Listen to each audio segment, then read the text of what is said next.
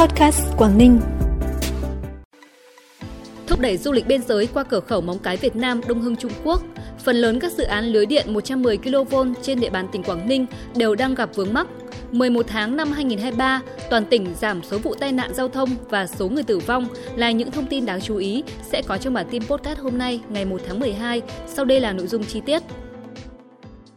Thưa quý vị và các bạn, sáng nay tại thành phố Móng Cái, tỉnh Quảng Ninh, diễn đàn thúc đẩy hoạt động du lịch biên giới qua cặp cửa khẩu quốc tế Móng Cái Việt Nam và Đông Hưng Trung Quốc được tổ chức. Đây là sự kiện ý nghĩa hướng tới mục tiêu mở rộng quan hệ hợp tác du lịch, đẩy mạnh hoạt động du lịch biên giới, tạo cơ hội và điều kiện cho các doanh nghiệp trong ngoài nước hợp tác, quảng bá, xúc tiến, mở rộng thị trường du lịch ra các tỉnh, khu vực miền Duyên Hải Trung Quốc. Các đại biểu tham dự tọa đàm đã cùng thảo luận, đánh giá thực trạng, nhận diện lợi thế, cơ hội khó khăn, thách thức và đề xuất các giải pháp định hướng cụ thể, kích cầu, hợp tác đẩy mạnh hoạt động du lịch biên giới. Diễn đàn còn nhận được nhiều tham luận ý kiến trao đổi trực tiếp của các doanh nghiệp lữ hành, các nhà quản lý du lịch của hai nước để cùng chung tay tháo gỡ những khó khăn vướng mắc, phát triển du lịch biên giới qua cặp cửa khẩu Đông Hưng Trung Quốc, Móng Cái Việt Nam. Nhiều thỏa thuận hợp tác quan trọng về du lịch giữa các đơn vị tổ chức lữ hành hai bên đã được ký kết tại diễn đàn.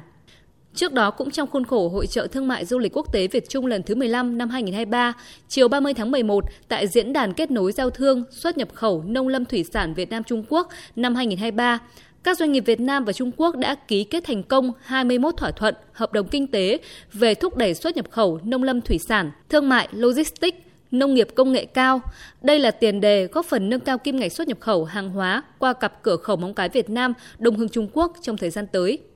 Phần lớn các dự án lưới điện 110 kV trên địa bàn tỉnh Quảng Ninh đều đang gặp vướng mắc. Đây là thông tin được đại diện Tổng công ty Điện lực miền Bắc thông tin tại buổi làm việc với công ty Điện lực Quảng Ninh sáng nay.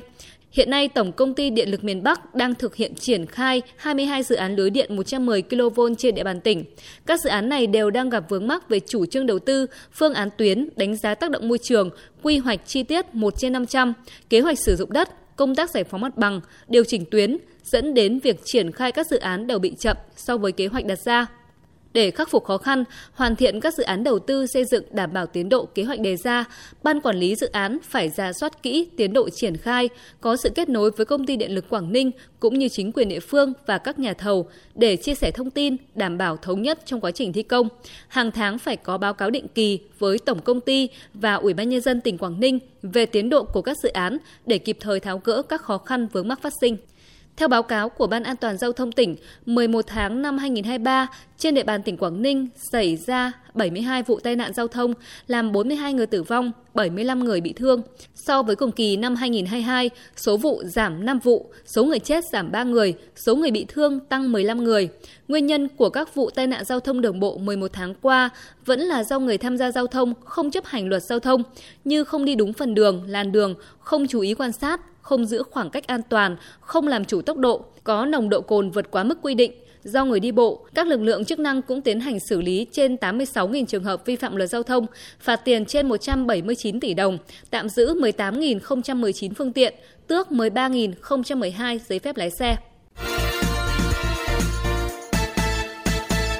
Bản tin tiếp tục với những thông tin đáng chú ý khác. Sáng nay, bà Đỗ Thị Lan, Phó chủ nhiệm Ủy ban xã hội của Quốc hội khóa 15, đại biểu Quốc hội tỉnh Quảng Ninh đã có buổi tiếp xúc thông tin tới cử tri của huyện Tiên Yên về kết quả kỳ họp thứ 6 Quốc hội khóa 15.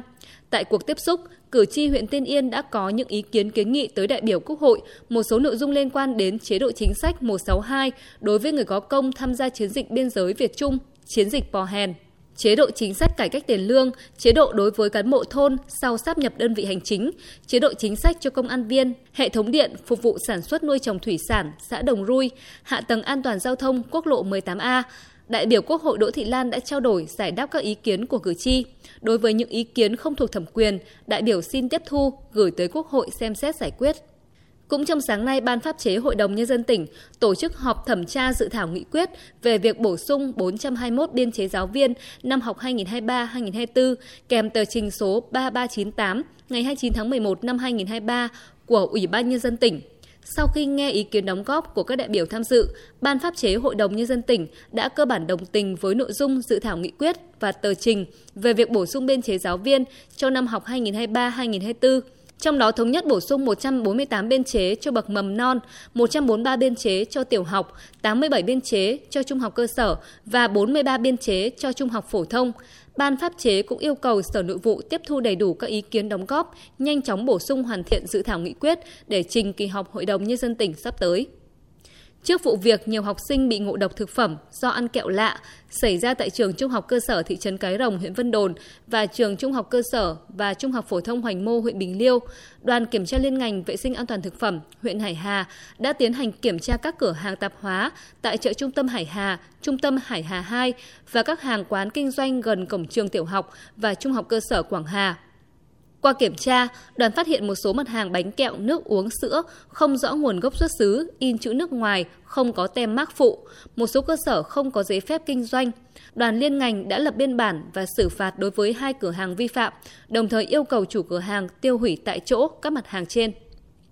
Phần cuối bản tin là thông tin thời tiết. Thưa quý vị và các bạn, đêm nay và ngày mai, tỉnh Quảng Ninh chịu ảnh hưởng của áp cao lục địa tiếp tục tăng cường sau ổn định và suy yếu. Thời tiết các khu vực trong tỉnh phổ biến nhiều mây, không mưa, trưa chiều giảm mây hưởng nắng, đêm và sáng trời rét, nhiệt độ cao nhất 24 độ, thấp nhất 19 độ. Thông tin vừa rồi đã khép lại bản tin podcast hôm nay. Xin kính chào và hẹn gặp lại quý vị và các bạn trong các bản tin sau.